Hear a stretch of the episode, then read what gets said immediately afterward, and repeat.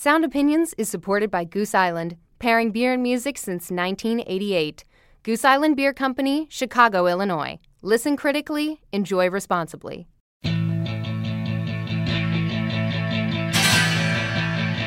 I've noticed a number of peculiar incidents among the members of the student body, all having to do with rock and roll music. Uh, wham bam Benjamin!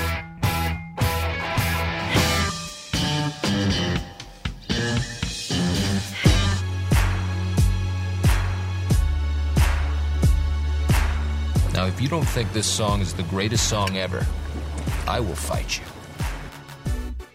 Many say that the Uncle Tupelo album No Depression gave birth to the alt country movement of the 90s, as well, of course, as inspiring bands that came after, like Son Volt, the Drive By Truckers, and Wilco. I'm Jim DeRogatis. And I'm Greg Kot. We talk about this landmark release with Uncle Tupelo drummer Mike Heidorn, and we'll review the latest from one of the biggest rock bands in the country, the Black Keys. That's all coming up on Sound Opinions. This is Sound Opinions, and today Greg and I are going to dive deep into a classic album that's been high on our list for some time No Depression by Uncle Tupelo. A lot of people, Greg, say it started the whole alt country ball rolling. You literally wrote the book on Wilco and have uh, quite a lot of discussion in that tome about No Depression. Yes, Jim, that discussion is going to be coming up, but first we've got some music news.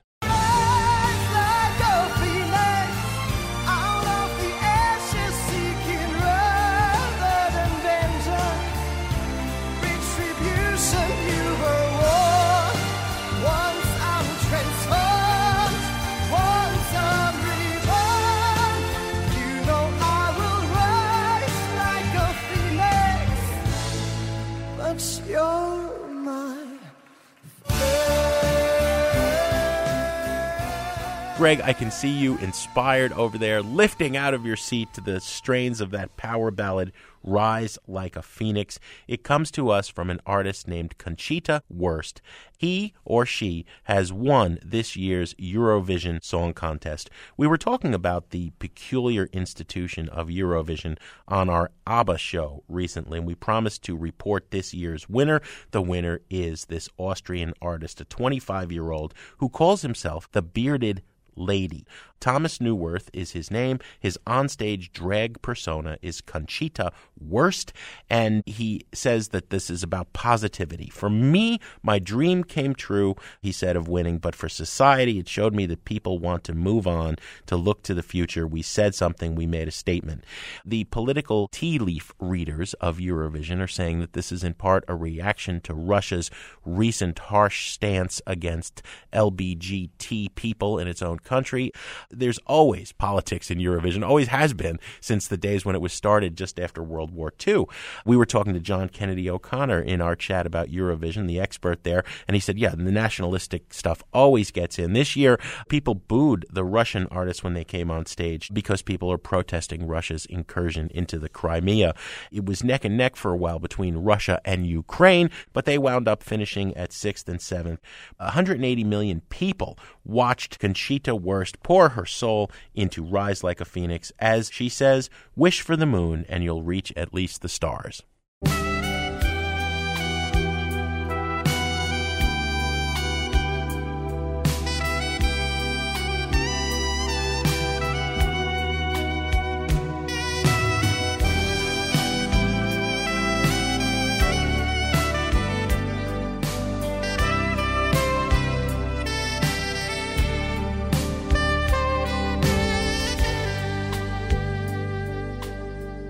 That is Kenny G, one of Jim DeRogatis' favorite artists. I know, Jim, that you've got the widest collection of Kenny G bootlegs of anyone I know in the Midwest. And a big poster over my desk. And you're going to love this story. The New York Times was talking about the love affair that Beijing, China has with Kenny G's music. That song in particular, it's called Going Home. Uh, 1989 hit for the jazz light giant. And for decades, that song has been played at Beijing offices, malls, shops, gyms, wedding banquets, school libraries to indicate that it's almost closing time. start packing up and leave in, in a matter of minutes. That's kind of like the, the warning bell that everything is shutting down. They talked to a number of residents who had a similar reaction. One, Emma Zhang, said she first encountered going home in a cafe many years ago, and then she's heard it at home, at school, bookstores, shopping malls, health spas, and on the street. I used to think the tune was really nice and catchy, she said, but now I'm sick of it. The point being, though, that it has succeeded on a level of social engineering.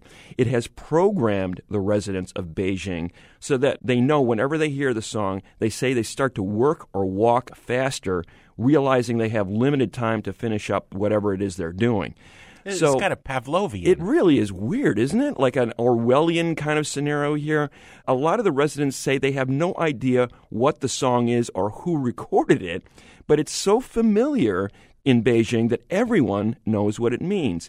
Now, Kenny G, I got to give him some credit here for having a great sense of humor about this. He's not collecting any royalties on this song because China has a really basically non existent royalty collection process. But he has been able to tour China. He says, I always save that song for last at my concerts because I don't want everyone going home early.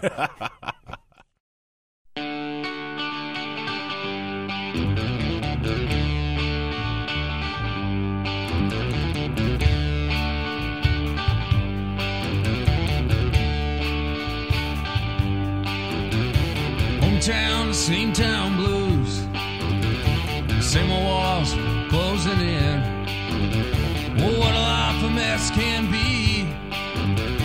I'm sitting here thinking of you. Won't you give your thoughts to me? You're listening to Sound Opinions, and that's the song Graveyard Shift, the lead-off track from Uncle Tupelo's pioneering alternative country album, No Depression. Now, alternative country's roots uh, go back to the 60s, you know, when rock musicians like Gram Parsons, the Byrds, the Flatlanders out of Texas, they began dabbling with and reinvigorating country music.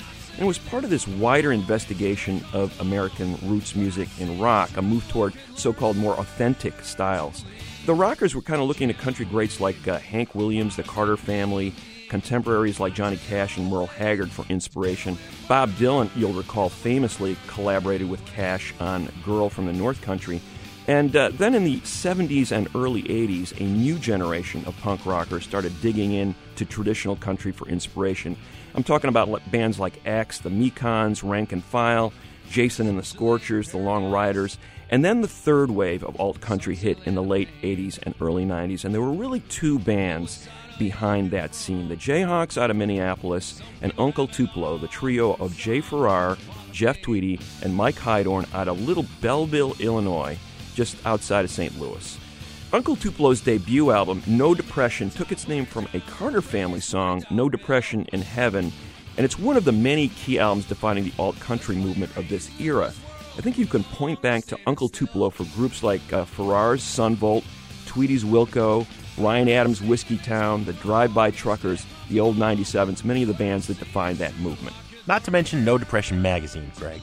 Legacy Recordings recently reissued No Depression, complete with some never before released demos from that period in 1987 to 1989. And to talk about it, we're joined by Uncle Tupelo's founding drummer, Mike Heidorn. Mike, welcome to Sound Opinions. Hello, boys. Thanks a lot for having me. So, Heidorn, Farrar, Tweedy, people know these names if they know about indie rock. Out of Belleville, Illinois, small blue collar town. Tell us about Belleville in the 80s, Mike. Ah, okay. That's my formative years, 70s and 80s. A small community with the world's longest main street. I think it was in the Guinness for a bit, and there was a lot of bars every other block. I think we had per capita. There probably wasn't too much music coming out of Belleville directly before us, um, but there was lots of music and bands. But shoot, we had Jed Clampett, Buddy Ebsen actually did time in Belleville back in the day, and uh, so there's a good starting point. Jed.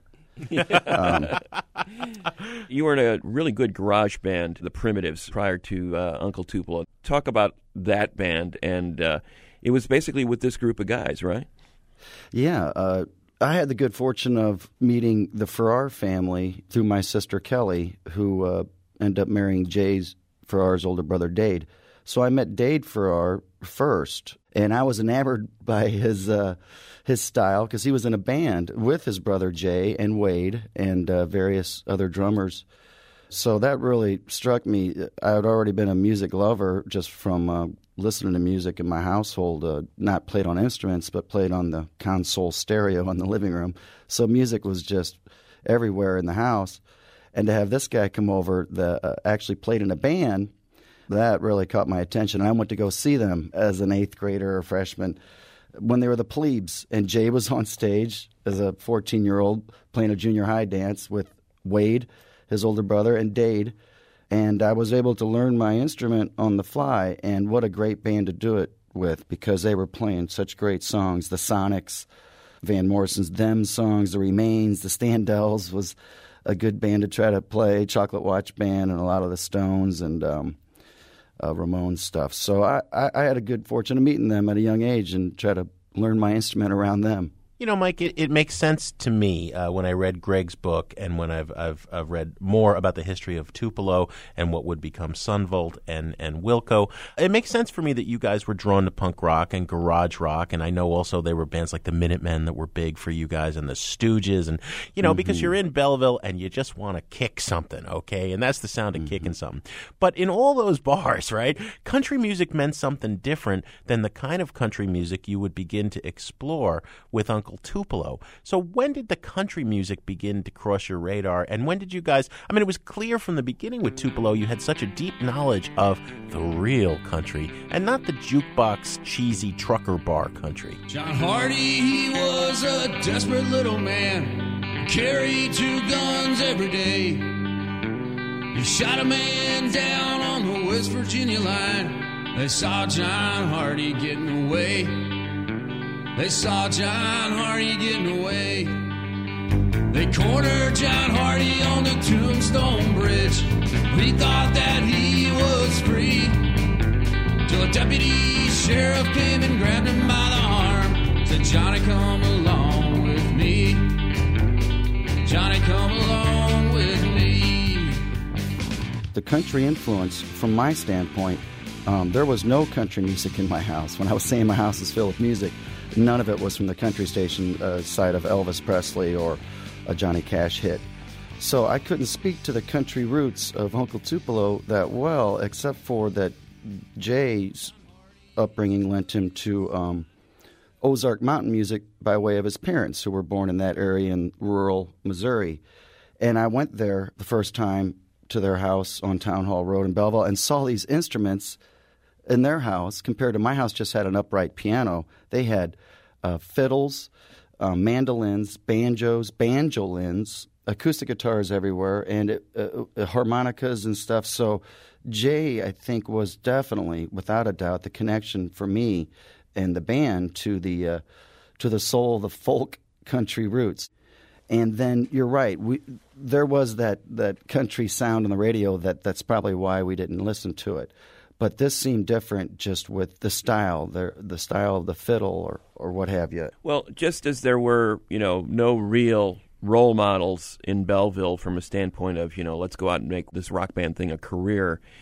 It didn't mm, seem no. like at the time of floating in the in the environment then too in terms of just melding the country with the rock as you guys did the the folk stuff, the acoustic instruments with the electric we'd seen some of that from earlier eras, you know, the Flying Burrito Brothers or maybe Jason mm-hmm. and the Scorchers, but nothing in the late 80s, early 90s as you guys were doing. So what made you think, let's do this?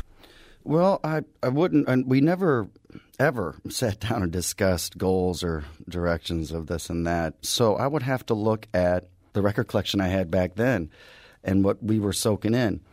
Without a doubt, the, the punk or the edgier stuff, the Husker Du definitely the Ramones, Elvis Costello, like the Jam and Gang of Four, and uh, this was a great style of music as well. But we weren't silly enough not to play these great instruments like the harmonica and fiddles because and the acoustics because they sound so great. But um, being the angry teenagers, I guess we were, the distortion pedal had to go along too um, on on the road trip. So we just uh, turned it. I remember asking Jay years back in the basement, one of our parents listening to the Clash, the Clash record, and I asked him how do you get how do they get those guitars to sound like that, and he he said they just turn it up real loud.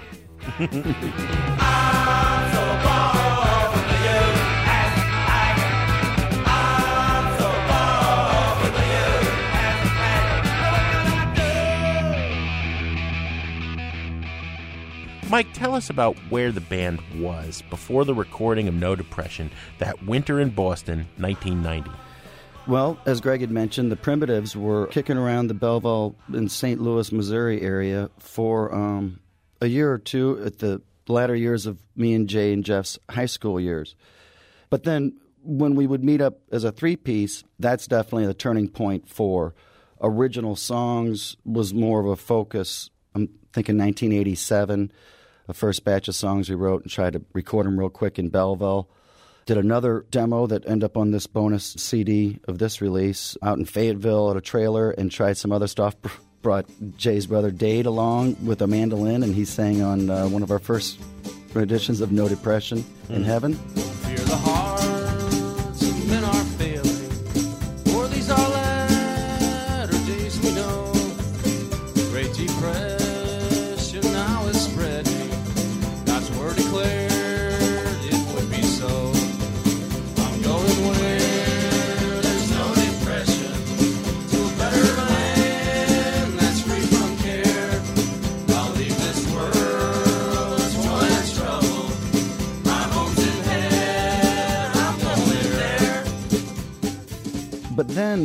I remember going to the Great Grizzly Bear in St. Louis, Missouri. Right in during this time frame, we were a three piece. I remember that, and uh, we stopped in to, see Pop the Balloon with a friend of ours, Steve Scariano from St. Louis, and Adam Schmidt play. And Jeff and Jay sang a version of Sin City. I was not on stage. I don't even know if I played the drums that night. Maybe it was just Jeff and we were there, and they decided to open or, or play a few fill-in songs. But that rendition of Sin City, uh, while it wasn't an extremely large crowd, got everybody's attention, including mine. The way these two voices melded in a Gram Parsons song, that was a turning point for me personally because I I had never really stepped out front to hear them sing. So from that point, from that show on, guess we booked a, a session up in Champaign with Adam, but ended up being Matt Allison behind uh, the board, and um, that's when our focus. It just seemed like an urgency to really get it right. Whatever we got in us, get it out and get it right. So we did. Then we mailed. The, we made self-release cassette tapes from that session of "Not Forever, Just for Now." Went out on the road up and down the Mississippi River, I guess a little bit to try to sell them, and um, we sent them to labels and uh, what ended up being Rockville Records called and um, decided to fund a recording session in Fort Apache Studio. In, yeah, so you wind up going to Boston to record. Yeah, that had to be a whole other world. Yeah, I didn't like that uh, at first. Uh, I, uh, that's a big city, and uh, but I think that came. I remember being in the kitchen of the place we lived, me, Jeff, and Jay on 11th Street in Belleville, and Dinosaur Jr. was playing quite a bit on the, in the house, and uh, the sounds of those records. For me, I remember them saying the producers were Sean and Paul, Sean Slade and Paul Kolderie, and uh, I think that that must have been the inception point of trying to look them up. To our luck, they were available.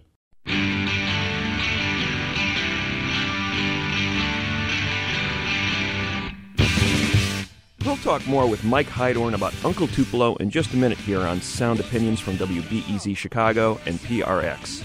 Later, Swedish singer songwriter Lykke Li says, I never learn away. Looks like it's time to lay this burden down. Stop messing around. Don't want to go to the grave without a sound. Get a soul place to rest. Not to ride on a factory belt.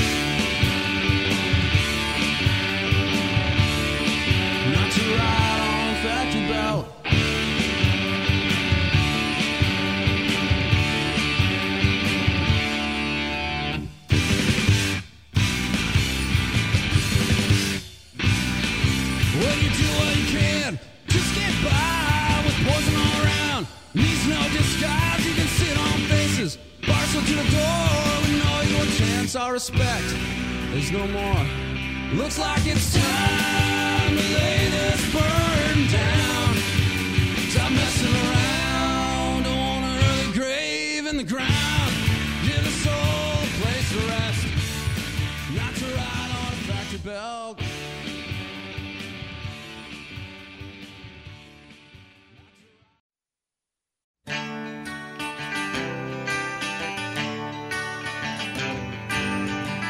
Everything's fine for now. No one's really laughing. Everything's just alright, or is it now? Welcome back to Sound Opinions. I'm Jim DeRogatis. My partner is Greg Kot, and that is the Uncle Tupelo song Outdone. But it's not the version that would end up on the band's 1990 groundbreaking release, No Depression. It's one of the many demo tracks you can hear on a new Legacy Recordings reissue of No Depression. Uncle Tupelo, of course, was Jeff Tweedy, now the frontman for Wilco, Jay Farrar, now of Son Volt, and drummer Mike Heidorn. He joins us now to talk about why this album had such a big impact on musicians and fans in the alt country genre. Heck, it even became the name of an Americana music magazine. Mike, I'm interested in the songwriting dynamic at the time. I mean, few bands have one songwriter as good as Tweedy or Farrar, let alone two guys like that. And I know Farrar was the more dominant figure at this stage, but how did the songwriting actually work? How did you work out arrangements once the songs were presented? I don't really remember any discussion as a band sitting down and talking about arrangements or anything. They had to, obviously, because of chord changes, but it was more a look to see what the person was doing. And more to that, it was more a feeling and almost feeling. Jay's vocal, for me, always took me to where the song was going to go. And Jeff was just so, his tenacity and, and, and really getting the song right and from start to finish really anchored us and uh, I was just sitting in the middle, um, trying to soak it all in and, and play it back to them as I hear it. It was really just kind of one breath, kind of we were we were living together, and it was really just trying to be one instrument. And the harmonica from Jay on like whiskey bottle, really at that time that that was really the crux of Uncle Tupelo to me. This deep harmonica, the the throat, the way he was voicing that really spoke to me. Persuaded, paraded inebriated in doubt, still aware of everything life carries on without.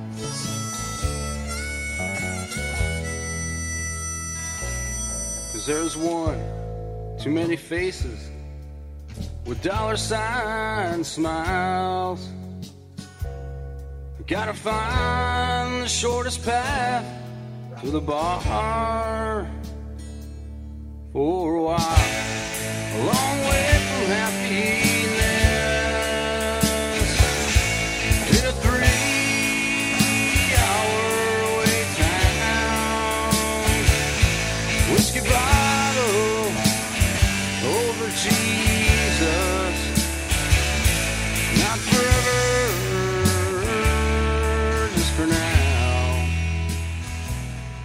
There's definitely Jeff songs and Jay songs for sure, depending on the vocal even. But when they sang together, I couldn't even believe that they both didn't write the same words because they, they kind of said at the same time with the same inflection, and it was uh, music to my ears.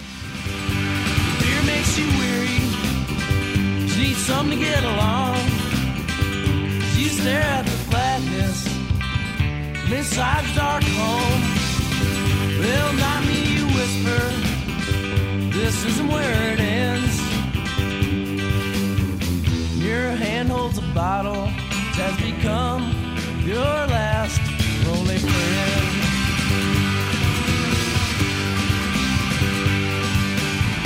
And I've lost all hope.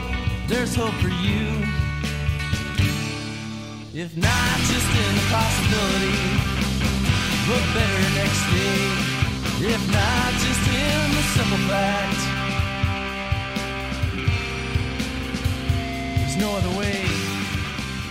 Mike, you're universally known as a, a really personable guy, you know, and and, and and I don't mean this in any uh, Amongst other things, uh, amongst well, other things, you. right? You know, Yeah. but but Jay and Jeff, who the two of us have interviewed innumerable times, you know, are not the Mm-hmm. most talkative of fellows, and I think that uh, as as the band's reputation grew, people had this image of these great geniuses, right?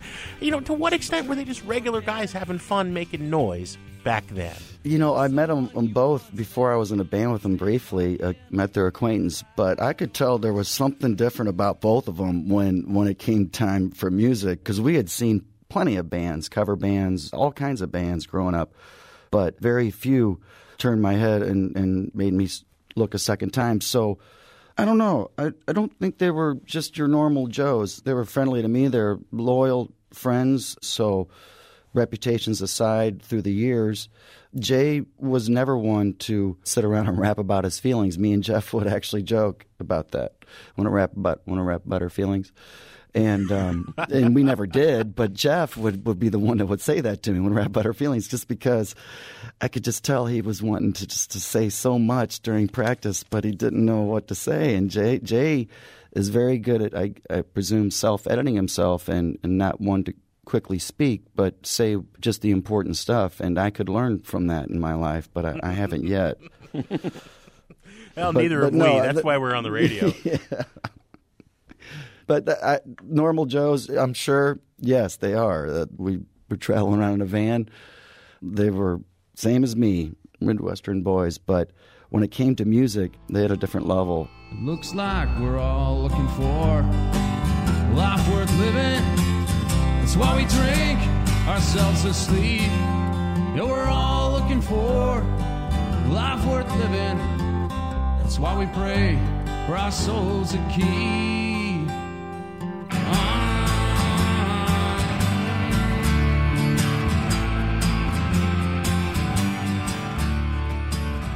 Okay, so even though you saw that, were you surprised at the way the influence and the reverence in the music world has, uh, you know, it, it came on, you know, was well reviewed upon its release, No Depression, and then it grew and it grew and it grew. I mean, it's just the big pink of our generation, right, or something, right? No, sir. No. Um, I'm humbled and honored to be talking to Greg and Jim right now, 20 some odd years later, about these recordings. But it just speaks to the, uh, we had to get those songs recorded right then. There was an urgency for some reason. We had to do this. We're here and we're able. And, uh, I'm really thankful someone was on the other side of the glass uh, hitting the record button because we're able to talk about it today. We're talking to Mike Heidorn of Uncle Tupelo, the drummer in that band. Mike, we need to address uh, not only the content in these songs, this melding of country influences and Indian punk influences, but your producers, Sean Slade and Paul Q. Kolderie. They both said to me that they were amazed at the arrangements in these songs. Like, un- you couldn't duplicate those arrangements. Tweedy even said that nobody could duplicate the parts that you played on drums. Kolderie called it a rolling tumbleweed of sound. Reminded me of these cartoons where Popeye would get into a fight and there's a big cloud with arms and legs sticking out and unintelligible curse words flying out. These kind of complicated arrangements around these kind of uh, traditional sounding songs. Did you feel that? Were you in the middle of that? And how did those arrangements come about? I think that when I first saw Jay and the Plebes play, while there are three chord songs, Louie Louie and stuff, it seems like they weren't playing those kind of songs. They they were playing um, some more Kinks arrangements, the Kinks, and uh, even Elvis Costello, which threw different arrangements and chords in there.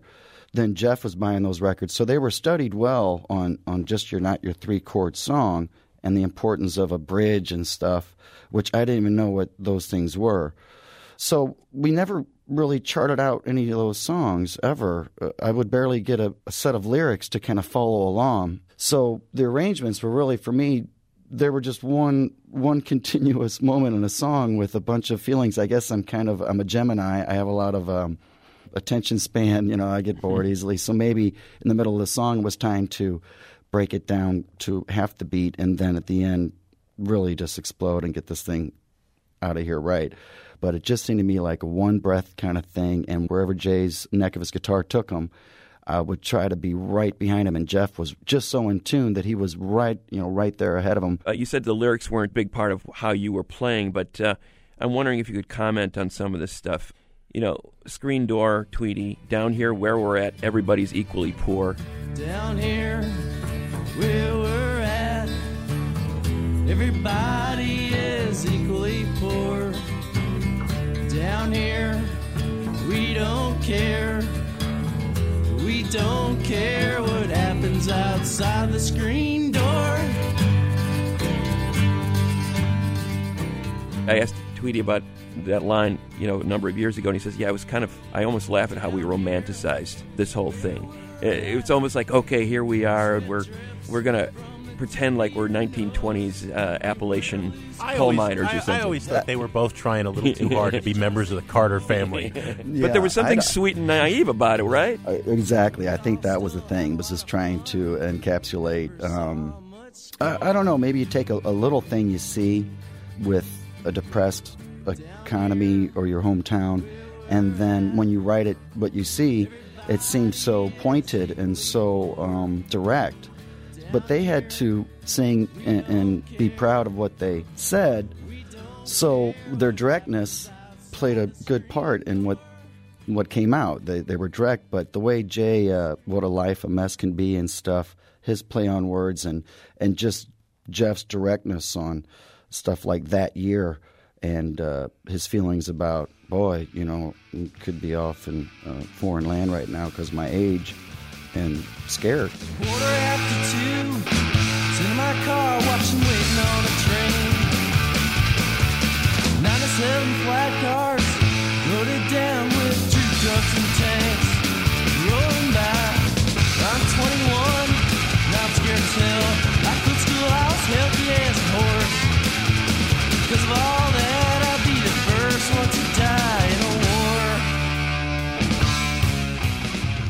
When they sang, they put a lot of emotion into it, both of them, and that was when I knew the song could swell.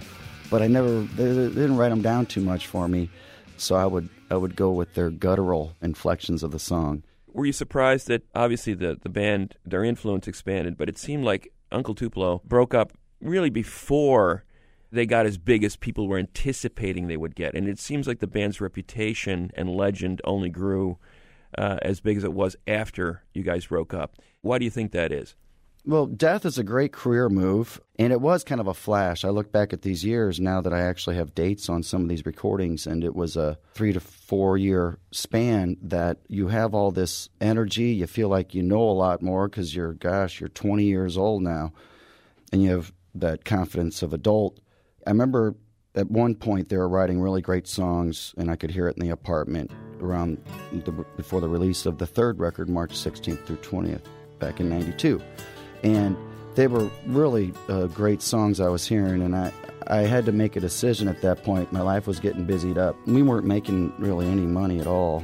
So, with the kids in the picture, I had to really search inside and, of me, and, and I came to them at a meeting and said, I think you guys really need a drummer that can put the blinders on and take these songs you guys have and do the world over with them with no stuttering from me. And they were stunned, and I wasn't because I just knew that the songs needed to be heard everywhere, and I, I was getting pulled in different directions, and that was sad.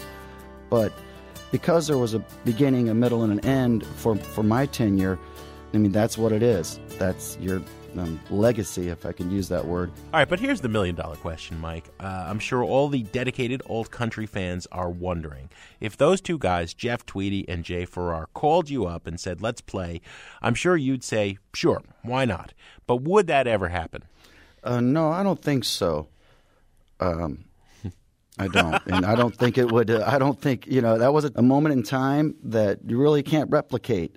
But you know, to the same extent, life can be very short or very long, and things happen in life, and music is music. And hearing these songs, I, I do get sad that I'll I'll never get to you know. Uh, there's a song "Blues Die Hard" by Jay, one of our first rockin' songs. Uh, on these early demos that we never played but these handful of times I think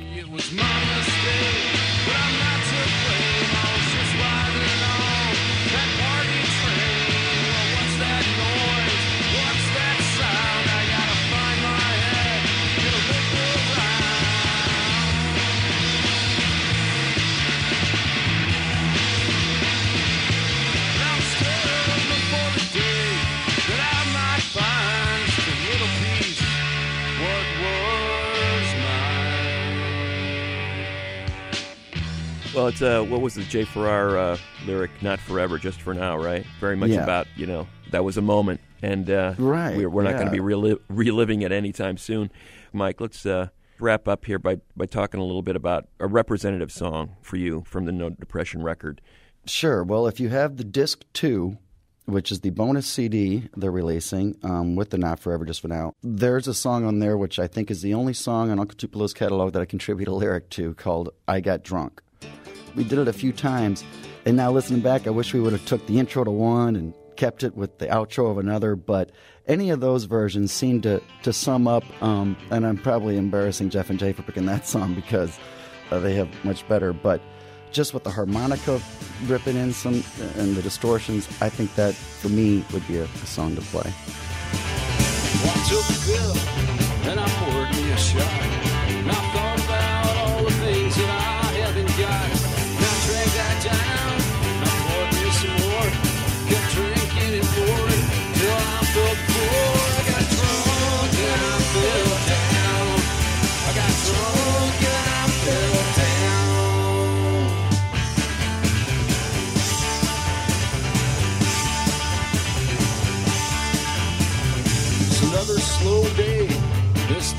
town.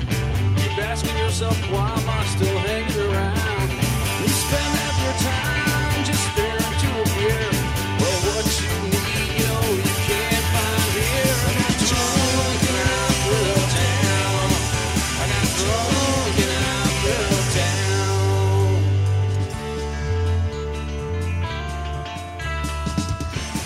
I Got Drunk was one of the very earliest songs, right? That the band sort of uh, decided this is worthy of sending out into the world. And it was an A side, I guess, on a single. It was released as a single, right? Yeah, Around the time uh, of the album?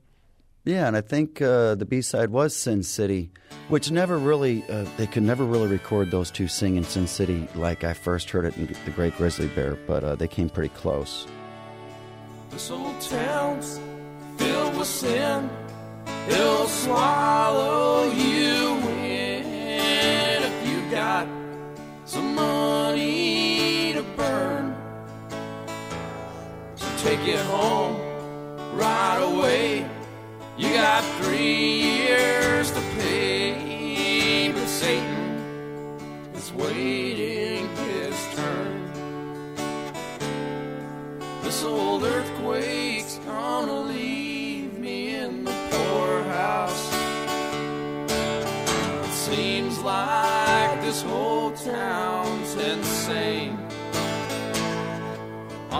31st floor, a gold plated door won't keep out the Lord's burning rain. The scientists say it'll all wash away, but we don't believe anymore. Cause we've got our recruits and our green mohair suits. So please show your ID at the door. We've been talking with drummer Mike Heidorn, one of the founding members of Uncle Tupelo, about that band's landmark release, No Depression. Mike, thanks for joining us on Sound Opinions. Thanks, guys. I appreciate it very much. And we want you to share your sound opinions on Uncle Tupelo, No Depression, and Alt Country at 888 859 1800. You can also connect to us on Facebook and Twitter. Coming up, we've got reviews of two highly anticipated albums from the Black Keys and Lykke Li.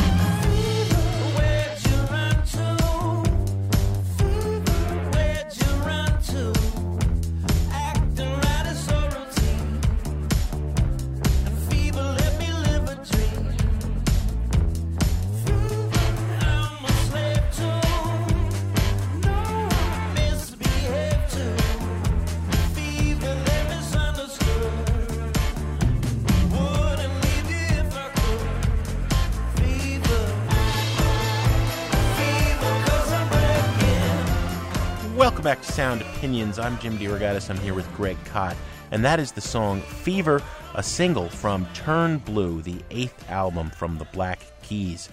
The Black Keys came together in their native Akron, Ohio, early in the 2000s. Dan Auerbach on vocals, guitars, and Patrick Carney on drums. Greg, early on, they were seen as kind of a, a carbon copy White Stripes, okay? They were doing blues rock stomp. Uh, they were a duo. They were indie underground garage raw productions. But the Black Keys kept releasing songs and albums throughout the decade, and they had a huge commercial breakthrough with Brothers in 2010. El Camino followed that, debuting at the top of the Billboard charts. There were Grammys and, of course, festival headlining slots. They are a very big band that came from very far underground. So, needless to say, there's a lot of anticipation for album number eight. They're once again collaborating with Brian Burton, uh, Danger Mouse. It's something new, though. It's a new sound for them. We'll give our opinions on it in a minute, but first, let's hear a track from Turn Blue. This is the epic opener, Weight of Love, by the Black Keys on Sound Opinions. I used to think, darling, you never did nothing, but you were always up to something. Always a running. I gotta think those days are coming to get you. Now nobody wanna protect you.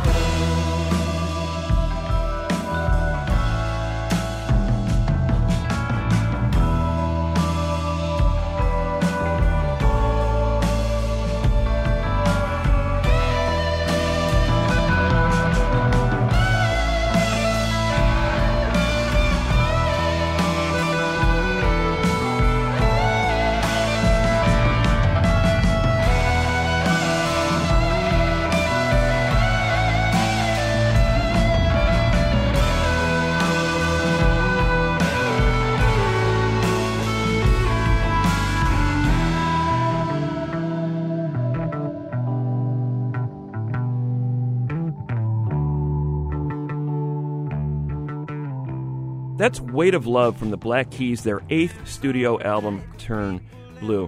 A couple things notable about this record, Jim. Uh, you mentioned the relationship with Danger Mouse that they've been forging since 2008. He is basically a third member of the band in everything but name.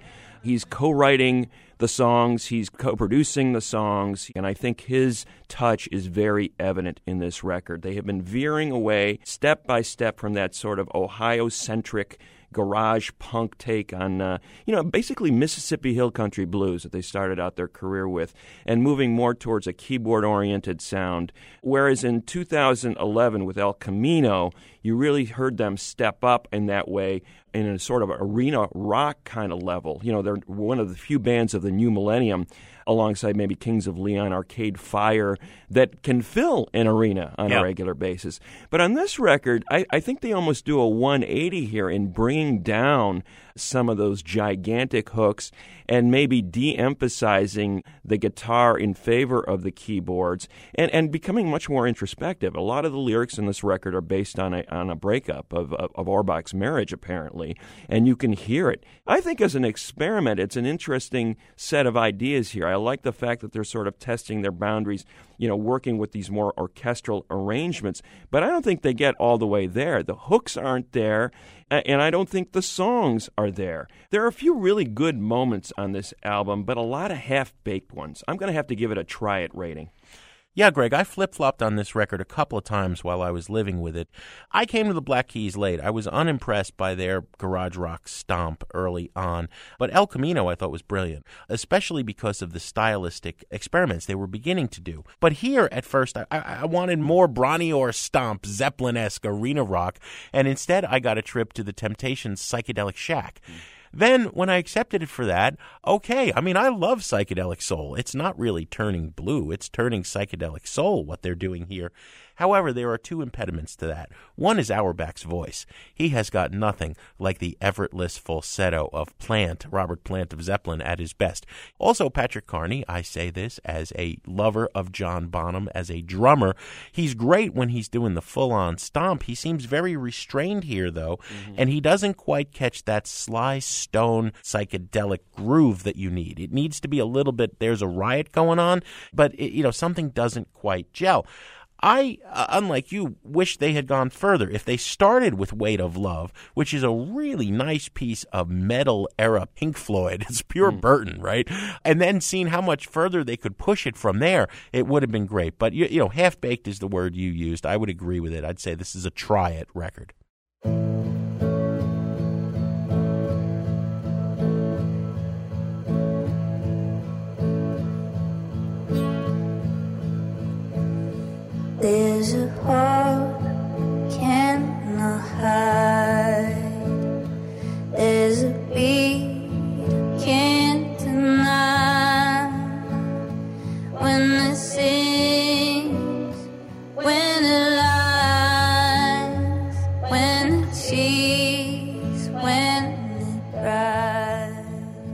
That is Love Me Like I'm Not Made of Stone, a new single from Lykke Li and her third studio album, I Never Learn.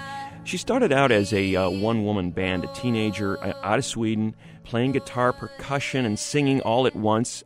Created a bit of a stir, got signed to a record deal, and uh, first album came out in 2008 called Youth Novels, sort of mixing this pixie-ish persona you know, pop mi- mixed with some quirkiness. You can trace some of those pop melodies to a, a, great Swedish pop act like ABBA, which we just talked about on the show a few weeks ago, and then mixing it in with the indie rock influences of more recent vintage. One of the key collaborators in her career is uh, Bjorn Yttling of Peter, Bjorn, and John, a band that had some success out of Sweden as well. He's uh, co produced and co written all of her albums. In 2011, she really stepped up in terms of international recognition with an album called Wounded Rhymes. A lot of people thought that might be her breakthrough. It didn't quite get her there.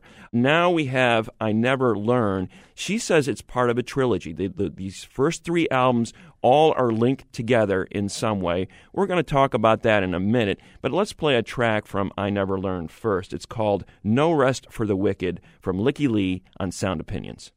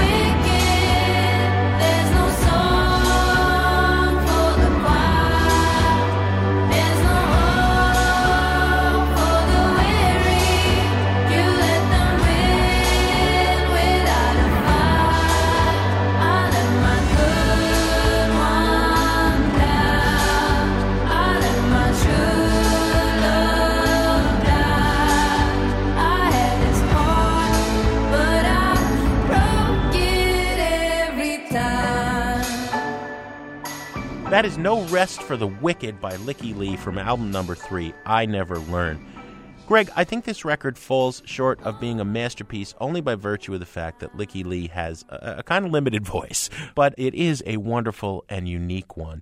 Her take on that age old pop theme of heartbreak is a unique one because she turns the spotlight on herself and continually ponders where she fails as a person.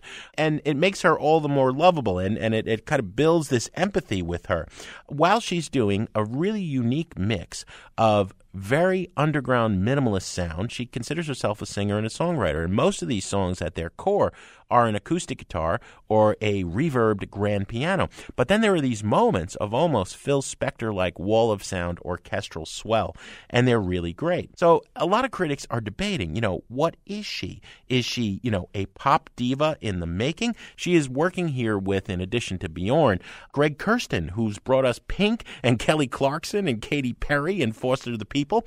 Or is she this underground mix of Grimes, Lorde, and Solange? I mean, I don't care which camp, right? All I know is that torch songs rarely have been done as well as they are done here.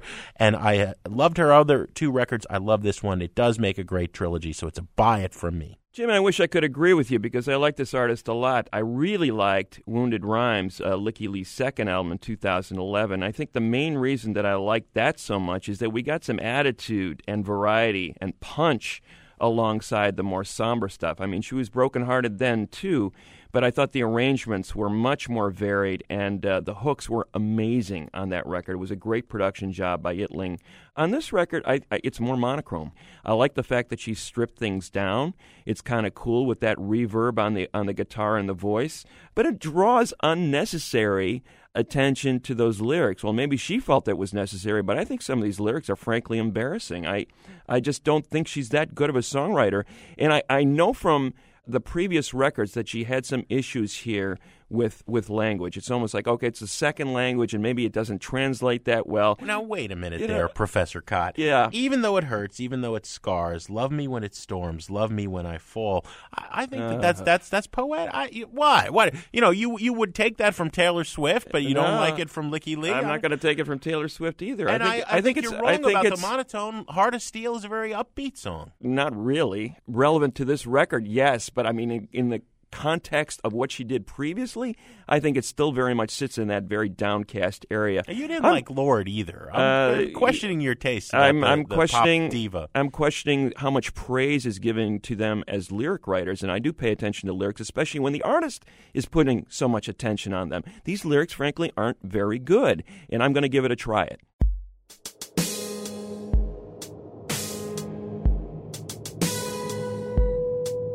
All right, that's a buy it from me and a try it from grumpy old Greg. What do we have on the show next week? Next week, Jim, we're going to celebrate Memorial Day with songs from the front lines. As always, we have some thank yous to say, Greg, on the way out. Sound Opinions is produced by senior producers Jason Saldana and Robin Lynn. Our assistant producer is Anthony Martinez, and our intern is Jake Smith.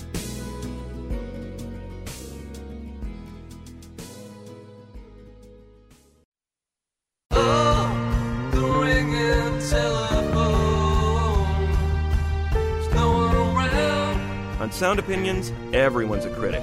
So now it's time to hear what you have to say.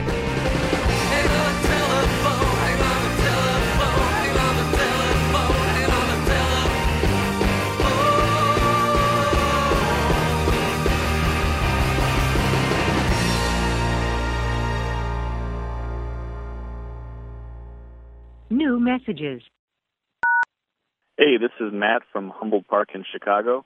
I just wanted to call in to say I really enjoyed the Pelican interview and the breakdown of all the satellite genres of punk and hardcore and metal. Um, all that reminded me of one of the greatest bands that's still playing, and that would be Propagandhi. I'm 30 years old, and these guys have been playing for pretty much my entire life, and it seems like their music just keeps getting better and better. They've always been such considerate songwriters, even back in the early days. But since then, they've mastered and fine-tuned just about every variation of progressive, explosive music that's out there. I mean, the range of styles they have between albums and even songs is just astonishing. I think a song like Speculative Fiction is a great example of the band's democratic and expert musicianship. Thanks. I knew I am a curtain drawn across the 49th parallel.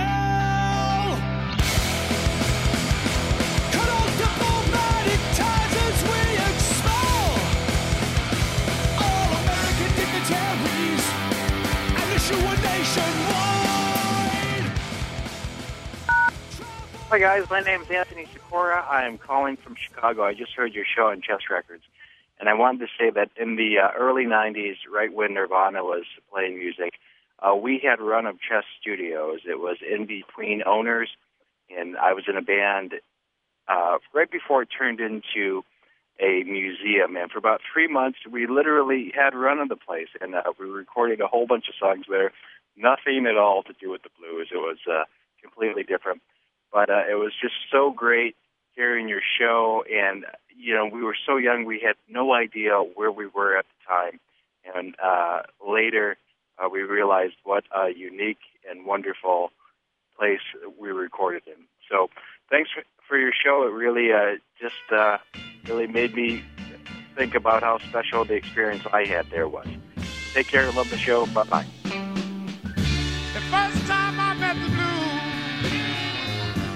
You I was walking, I was walking down through the woods.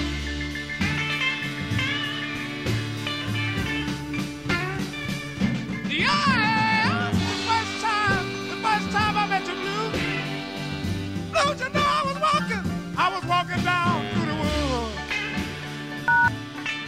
Hey guys, this is Scott Gilman from Austin, Texas. Been listening to your show for about three years as a podcast during my work commute.